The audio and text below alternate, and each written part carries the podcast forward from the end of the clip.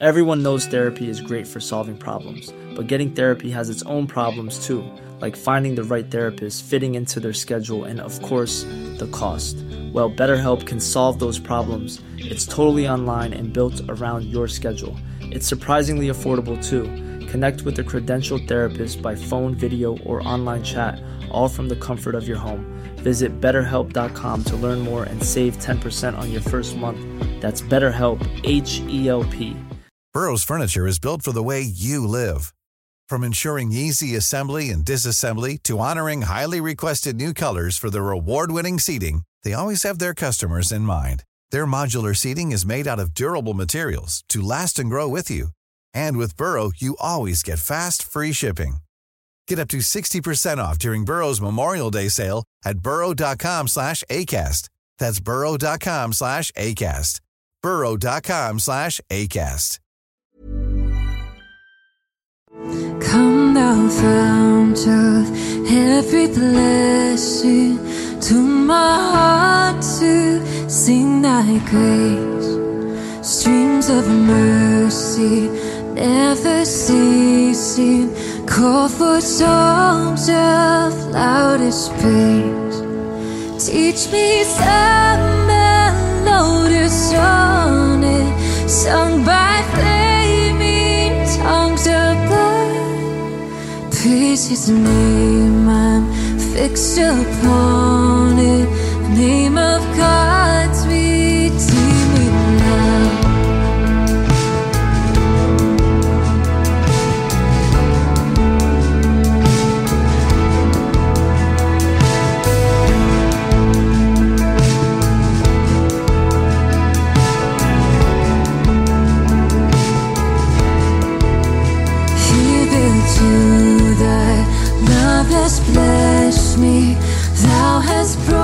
Hello and welcome back to A Matter of Truth. My name is Anthony and I am your host for today. Today we are not joined by Alex because when I scheduled the recording, I scheduled for one time and then I shifted it and moved it around midday, literally today, and I was not able to get a hold of Alex. That's on me, but all is good. Um, I did let him know and he's graciously forgiven me. anyway, so on this special episode, I uh, I wanted to have a guest on. I wanted to talk about Christmas, and we have a special guest. He's the founder and director of Christ is the Cure. His name is Nick Campbell. I'm sure you guys have all heard of him, maybe not, but if you haven't, go check out Christ is the Cure on Instagram and his website. Um, he's an author. He's penned a book that's coming out called Holidays and Feasts, and I'm super excited to have him on here because he doesn't give many interviews. So I feel especially blessed that he would take the time out to to talk with us uh, about his book. So um, I want to welcome to the show Nick Campbell. Hey Anthony, how's it going? It's going well, man. How about you? How you doing? Been busy. It's a busy time. I can imagine keeping busy with Christmas, family, and now a book, right? Yes. Yeah, we were just uh, we actually um it was a last minute project this year. Yeah. Um originally I was like, you know what, I may do this next year Mm-hmm. and then you know, and then that last few weeks we just finished. I was like, oh, Wow. Well, I guess it's done. So Well, that's awesome. Perfect timing with uh, Christmas season. So, um, all right. I gave you the stock introduction. Why don't you go ahead and tell us a little bit more about yourself and Christ is the Cure, if you would? Sure. Yeah. So, so Christ is a Cure was founded on the idea that uh, theology is for everyone and that anyone can uh, reach into the depths of theology uh, without needing a degree or without having to have special training. And so the idea was to articulate that and share theology with people. And uh, regardless of where you are in your Christian walk, you can theoretically, hopefully, pick up an episode of Christ is the Cure and learn something new. Yeah. Um, and so that's the the general thrust of it. And as time has gone on, it's it's morphed a little bit here and there where um, there's an emphasis on church history now that wasn't necessarily there to begin with. And then uh, we have added a great team. And uh, for those who don't know, Anthony, who's interviewing me right now, is actually on that team, and he adds a great practical flair to the show. And we have Paul, who adds more um, more pointed academic flair to the show, and then we have great writers too. So we're just uh, kind of expanding, and I tell everyone, you know, you know, do what you feel led to do. Just make sure that it's um, um, where something you're interested in so that you have the passion behind it because that's it really fosters more passion from the people who listen if you have passion behind what you're talking about Yeah, that's awesome. And how long has Christ is the Cure uh, been around overall? so the podcast started in 2017 oh, okay. Yeah. and uh and then we added man i think we started expanding the team last year wasn't it it was Yeah. something like last year It was. It was. And and you also have your website, right? right At Yeah. Crisis christisthecure.org and it's got so much information and and great resources, biblical resources and you have these amazing graphics and charts that you've become known for. I've seen them reposted on Instagram and they're just they're excellent. You've become like this graphics king and people have said it too. You know, the funny thing about the, the charts too is that I those are mental exercises for me, and then I'm like, oh, I'm going to share them. It's awesome. Um, but you can definitely see the improvement of them. So the the whole graphic king thing was relatively new if you look at the old ones. Yeah. Well, the graphics are, are really amazing, and I think they pack a ton of information um, that are extremely beneficial to, especially new believers with very complex doctrinal uh, topics, things like you know Christ and the Scripture, even Revelation, the Trinity, legalism and obedience, things like that. So, um, highly recommend people checking it out on your website. And while we're here, why don't you tell us what the best way for for people to contact you if it's through instagram it's through um, the website what works best Um, yeah, the, the the best way to, to contact us is by going to the contact page at christisthecure.org or uh, nick.campbell at christisthecure.org uh, as an email. Um, I- my I don't know what it is. Instagram, um, the direct messages and stuff like that just don't work for me anymore. Yeah. they kind of glitch out, and so I don't even really check them anymore. yeah no i hear that um, all right well let's let's dig right into the book let's get to it. Sure. okay cool um, what first off i want to say I, I love the book because it's you know it actually reflects your podcast you know you pick a topic and you dig in uh, you go to scripture uh, and you present such you know the case based off of scripture but also you know external historical facts and and things from you know the early church and the early church leaders. And um at the end of the day it boils down to just this question and maybe this will end the podcast maybe it won't. Um but let's the my the big question let's get it out of the way. Um is christmas evil or pagan nick? Well, Anthony, if I had to sit back and give an answer to that question, I would have to say no. right. Right. you know it, it's it's amazing. Um i didn't realize it was such such a, a a thing. And maybe it's not that big of a deal but it seems like you see it a lot you know people talking about how it's a pagan holiday. It comes from pagan tradition. Um you know it's evil and um, and certainly, you know, there there are things that are unbiblical, uh, obviously about about Christmas, but um, you know, overall, again, this whole idea that it's just it's derived from paganism. Um, you know, I it, it leads me to ask the question: So, what exactly prompted you to cover um, this topic in the book? Because it's, uh, like I said, it's a bigger deal than I thought it was. Yeah. Yeah. So what's interesting is that originally my plan was to never talk about holidays on the show. Yeah, I remember that. Uh, that was like one of the first things I thought of whenever I was starting the podcast was like these these are the topics I'm never going to touch, Right. And holidays was one of them. Um, but what many don't realize, and I actually included it in this edition of the book in the introduction, was that I used to be anti-Christmas. Um, I whenever I first got married and we were talking about Christmas, I was like, let's get rid of this tree; it's pagan. And I was I was in that boat. Um, and as time went on, I started noticing inconsistencies with the arguments and I just started doing some research. And as I was researching it and as I was thinking deeper on the arguments, I was like, I, I don't necessarily buy this anymore. Um, and so that prompted part two of the book, which is Christmas and Paganism okay. and a great example of like how how like I guess the arguments go is that one argument that I keep seeing around is that if Christmas was about Christ, then the world wouldn't celebrate it. Um, but we all recognize that Christmas has become materialistic and secularized. Yeah. So it really depends on where you begin in your presupposition because for them it's pagan, therefore the world celebrates it because it's pagan.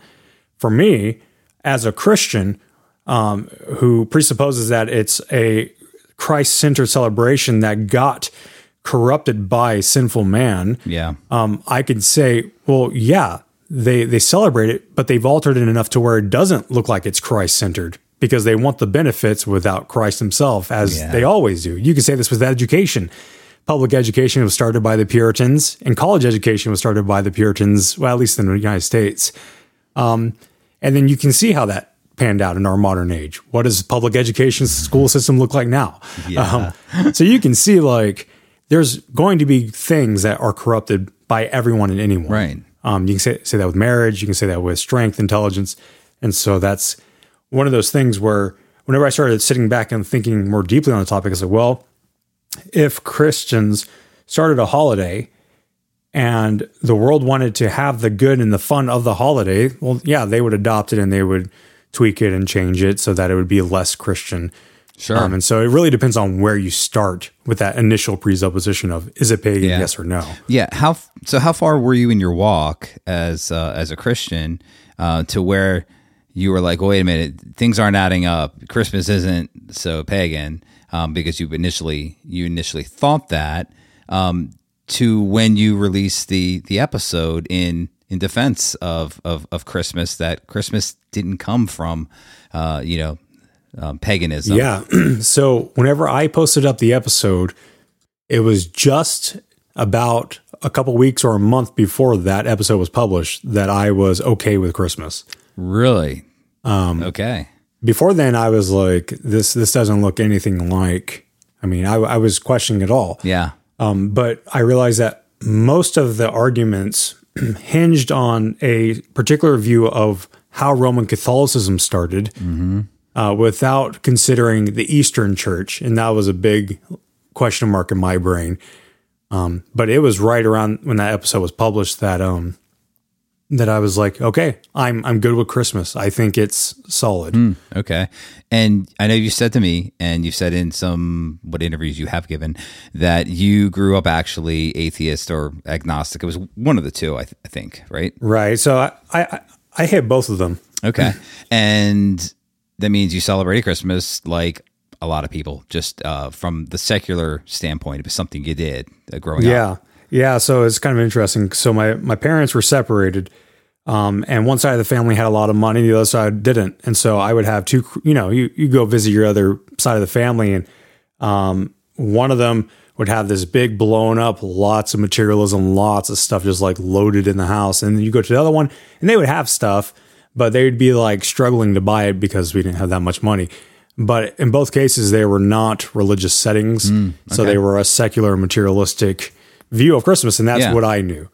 And so I did have that going into Christianity. Like um, we used to do Christmas too, and it had nothing to do with Christ. Right. Right. And so that could have been my baggage in in that sense. Yeah. Yeah, you bring up a really good point, and it's it's one I actually didn't really even think about. Honestly, is um, you know from the standpoint of you know what you what you're carrying in to you know putting your faith in Christ, right? I, I was born into a, a Roman Catholic family, and my parents put faith in Christ, and um, so Christmas was always very Christ centered. It was also, you know, there was the materialism portion because I was kind of like uh, Roman Ca- Roman Catholicism. It's a joke, and um, I hadn't put faith in Christ. But when I put my faith in Christ a few years back, more than a few years back now, um, it just intensified. Uh, you know the focus on Christ even that much more because it was always it was always Christ centered.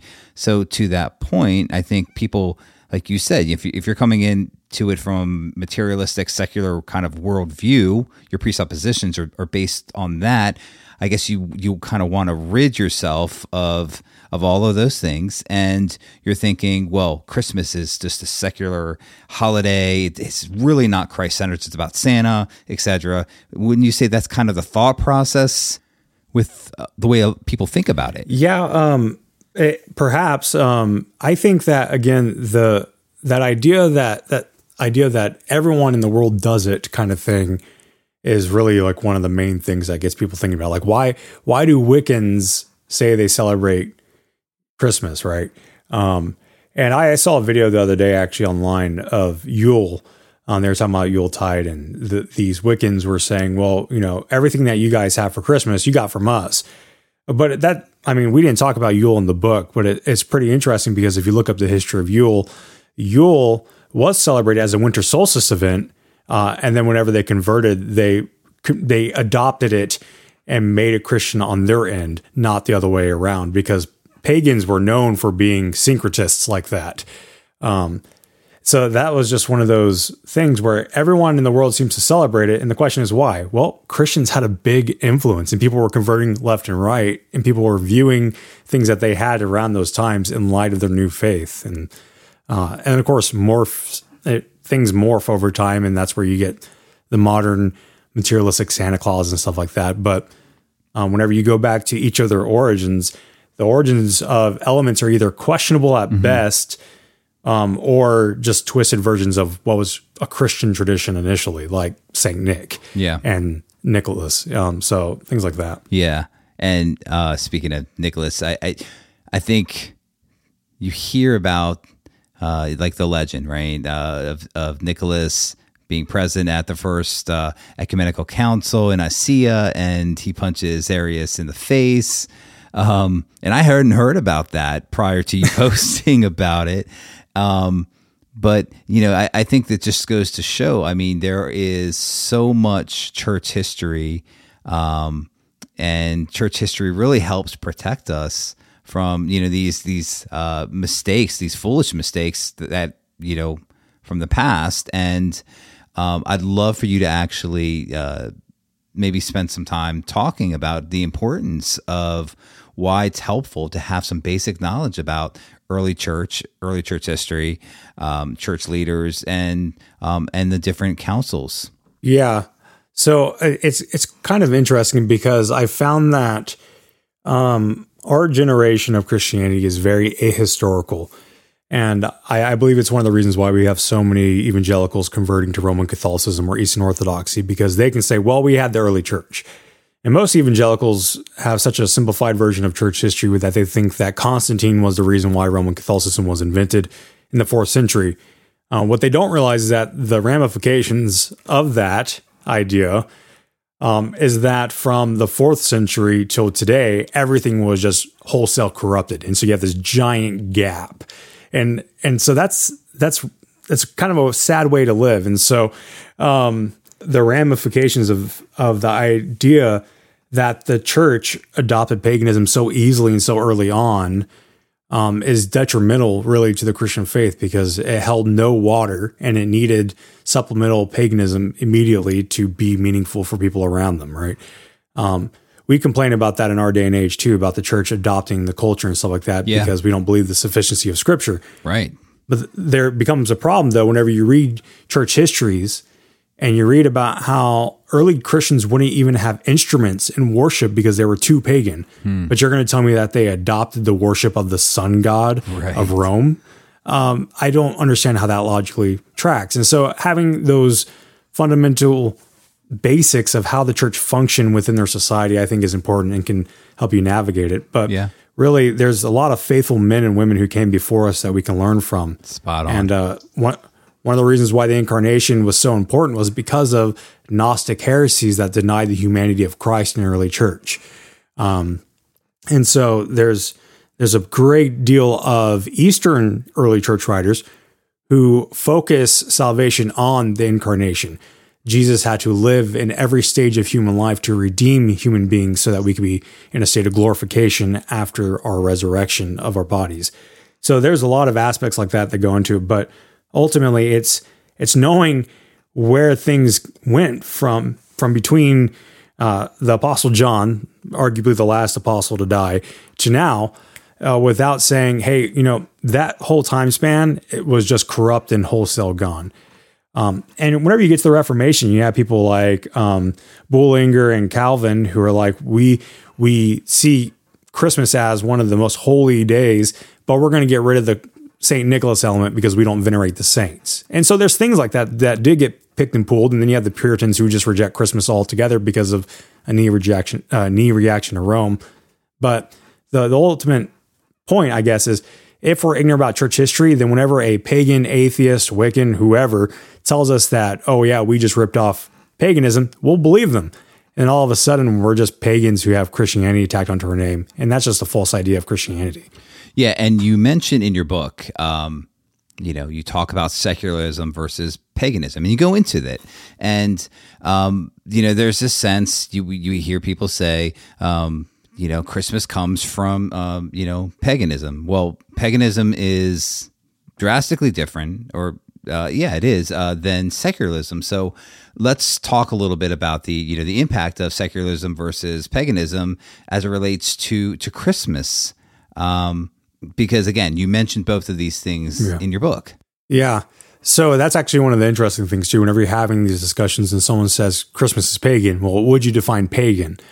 Um, because paganism was actually used by the early church first in the fourth century, um, and it was used to describe polytheism in the Roman Empire or ethnic religions other than Judaism.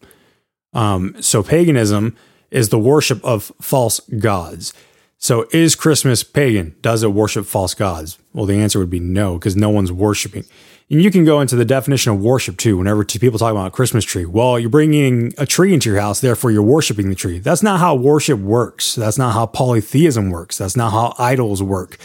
Um, so what you have is you you have not only people accidentally or unintentionally twisting the scripture of Jeremiah to to make a case against Christmas based off of what they perceive to be accurate biblical interpretation, but you also have them misunderstanding the fundamentals of worship is living for a deity, and worship is active reverence for a particular deity, and paganism is worshiping a false deity, namely polytheism within the Roman context initially. Now people will call Wiccans or Satanism paganism, but that's neither here nor there.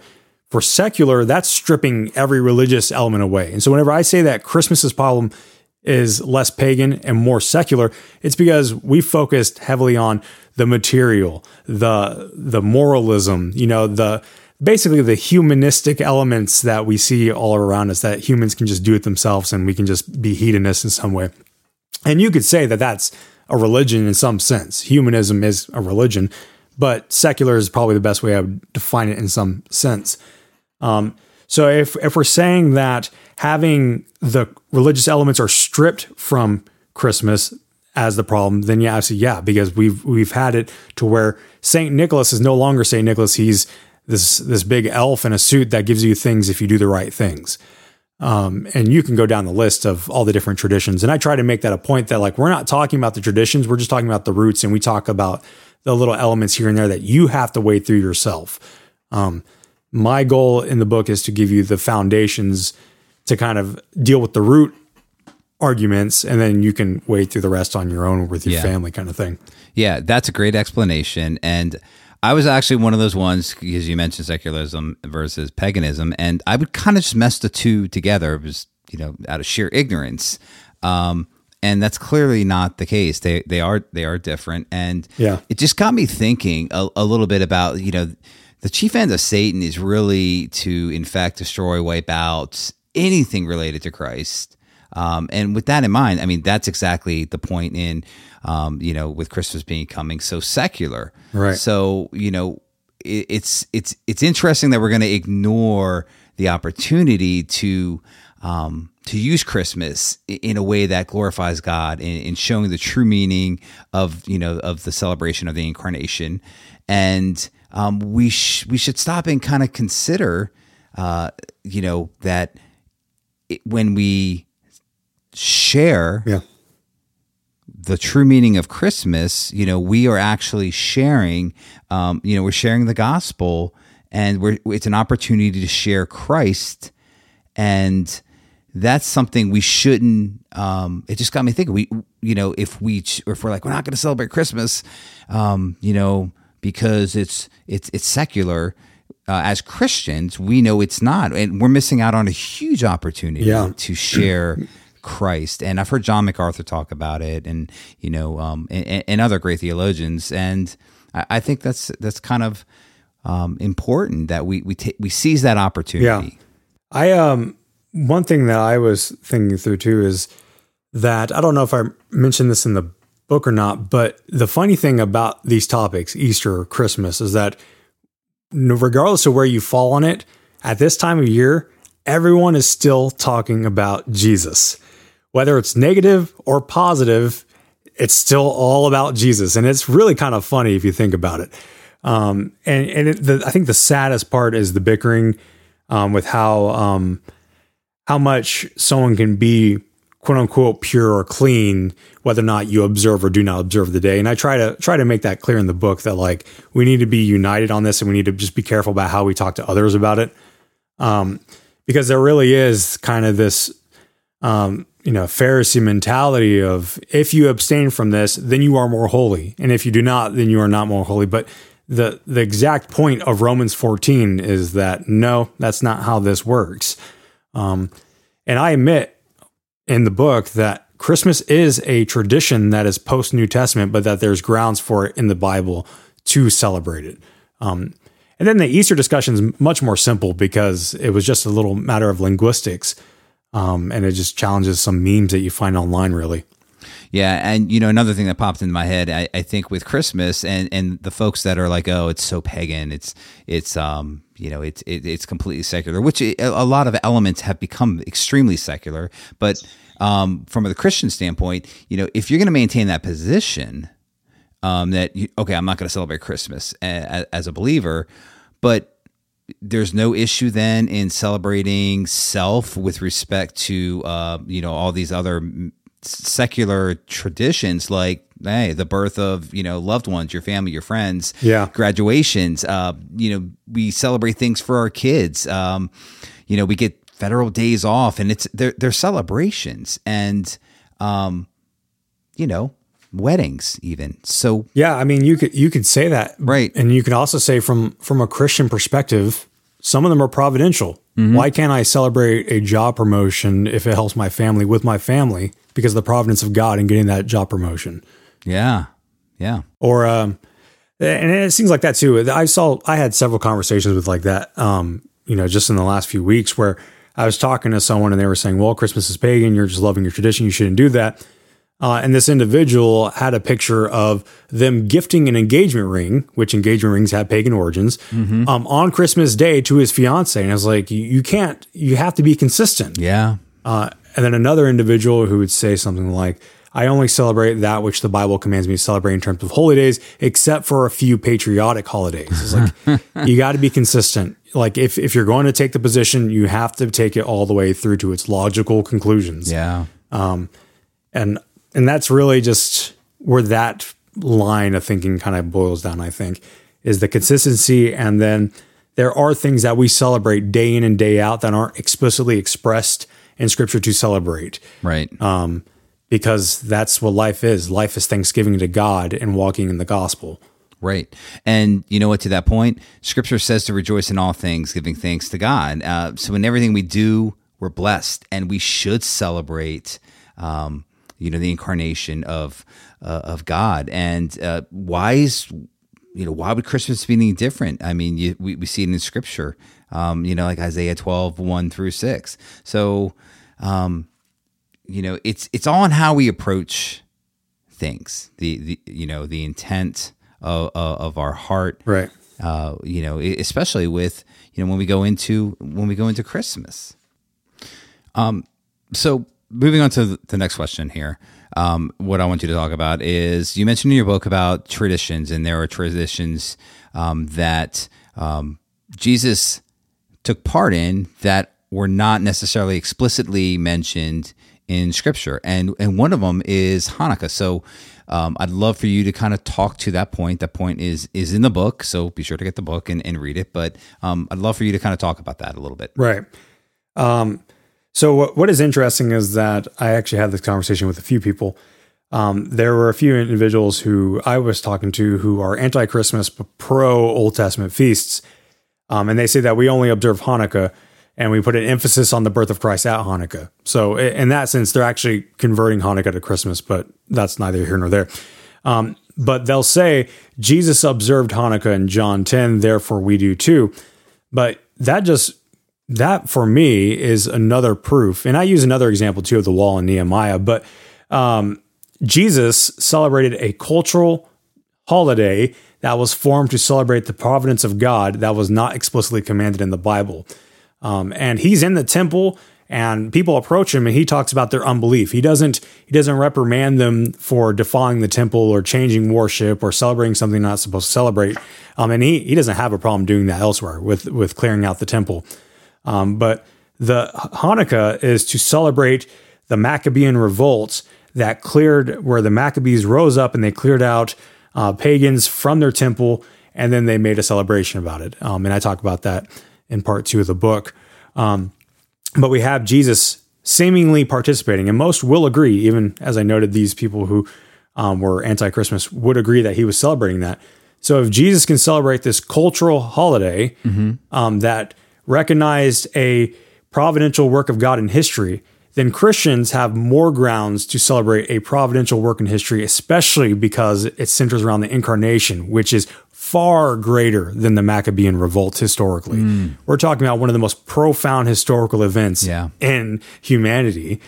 Um, and so if there's grounds for for celebrating a war, then there's grounds for celebrating the war to end all wars. The the God the Son taking on flesh that would lead to him defeating death and being raised so that we could be raised into new life. Amen. So with your book and what you're trying to convey, um, and you just mentioned, you know, there are folks that are like, okay, we, we don't celebrate Christmas, but we'll celebrate uh, this particular, um, you know, this tradition, uh, say, like you said, from from the Old Testament. So there's clearly a disconnect. What is that disconnect where people aren't, you know, um, getting what you're saying, what you're trying to convey in your book, but they'll stand strong. They'll stand their ground with respect to, um, you know, I'm going to follow this particular tradition, though. Um, I, I, just think that's kind of an interesting point that you know maybe you could touch on and, and, provide some insight.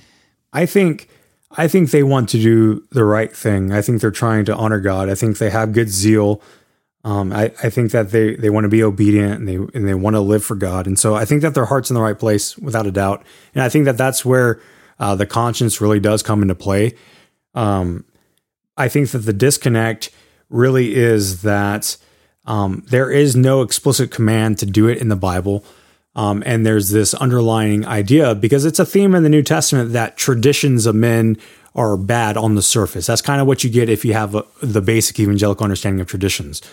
Um, the disconnect, I believe, is really in the root of evangelicals and modern Christians not recognizing that everyone has traditions and not all traditions are inherently bad um, no matter what you do, the way our church looks like, the way it functions, our little details, how we live today in our modern culture, those are traditions. Those are practices that are not explicitly mentioned in Scripture. Uh, scripture never tells you to use your phone unto the glory of God. That is a tradition of modern man, and and we use it to worship and glorify God. Um, but everyone has traditions not all traditions are inherently wrong. And so I try to go through that in part three of the book where I talk about these are the traditions that Jesus were concerned with. And Jesus was concerned with adding commandments that would make you more holy or pure. And they were adding these commandments to scripture as law, basically. Um, which I would argue mm. that the anti Christmas crowd does by making this prohibition against an annual celebration of the incarnation. Yeah. Eh, well, what's wrong, too? What What is wrong with um, you know, an annual celebration of the incarnation of of God. Uh, what is what's the problem?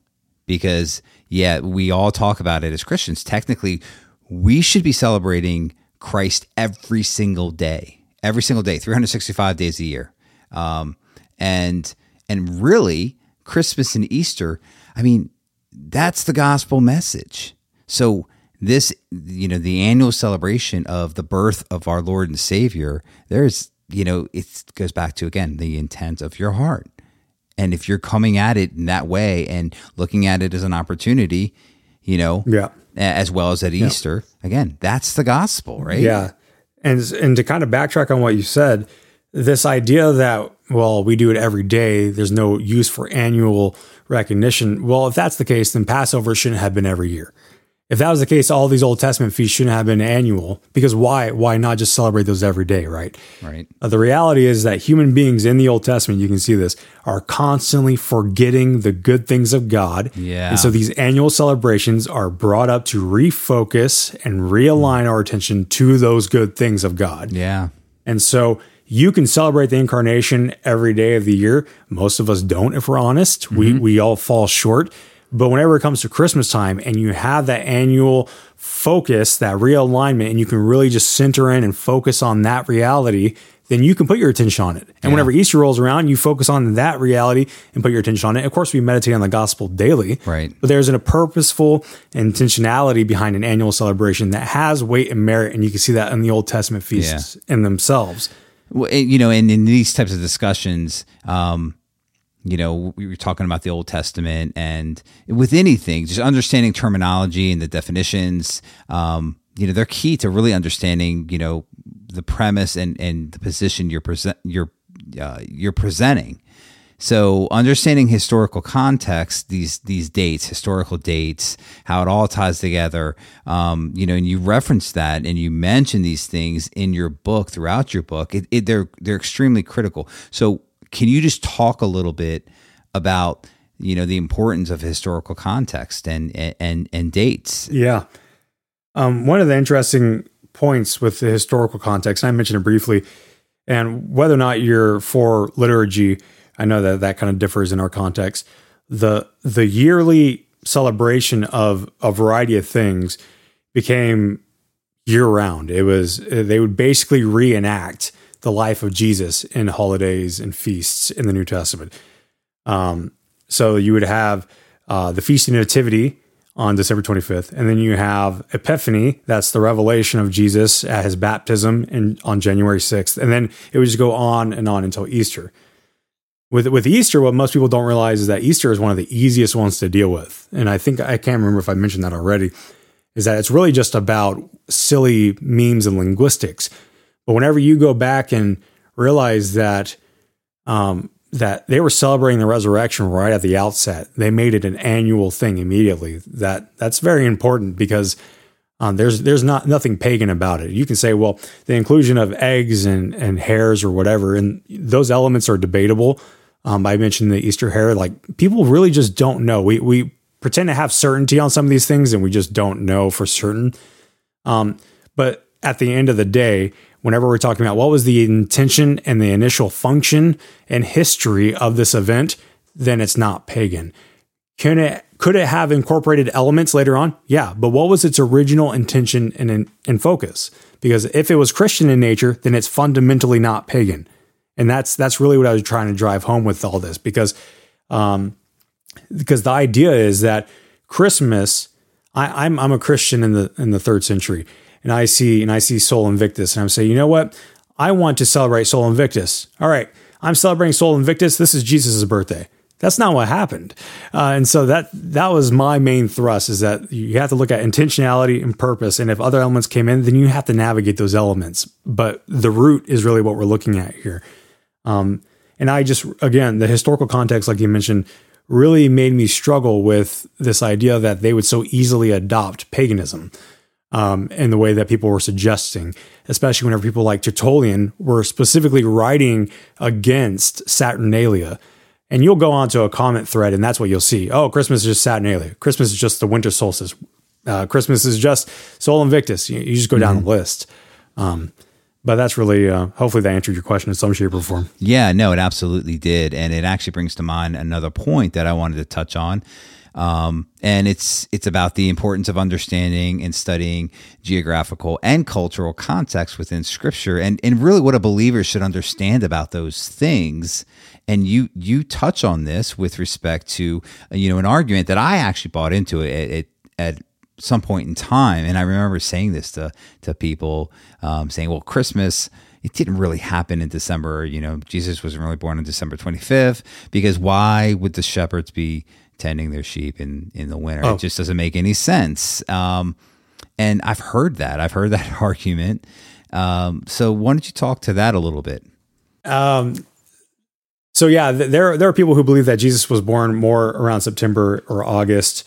Uh, and really, scholars kind of range, but the initial thought that I see basically everywhere is, well, you know, it can't be December 25th, period. It's nonsense. Um, and that kind of, you know, I, I get it because, well, it's cold and it's just kind of arbitrary and there's no real data. But um, in the book, I try to point out there's actually, whenever you look at the accounts in Luke, depending on when Zechariah served in the temple, you could have either Jesus being conceived in December or born in December.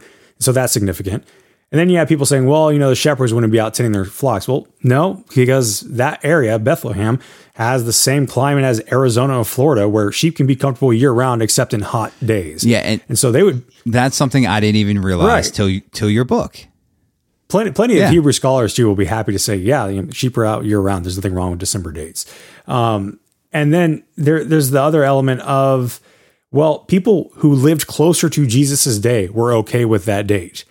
You're talking about the predominant final tradition of December 25th being placed in the ground, and that's why we have it to today. Um, none of those people who were okay with that tradition, I mean, thought that it was nonsense because that's what the tradition ended up being, right? Um, and so that's one of those things where I I tend to that's my blind spot perhaps. I'll trust those within that historical era more so than I'll trust modern scholars um, whenever it comes to what happened on what date and when.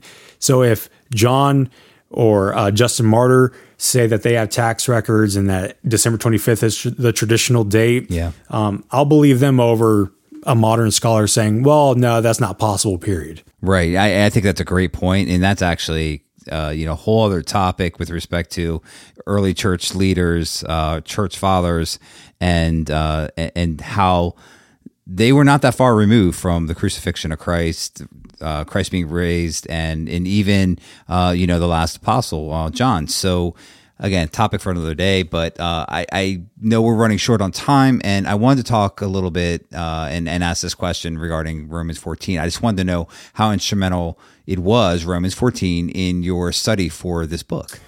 Um, to be honest, it was just kind of a fundamental principle that I try to keep in mind as I was writing.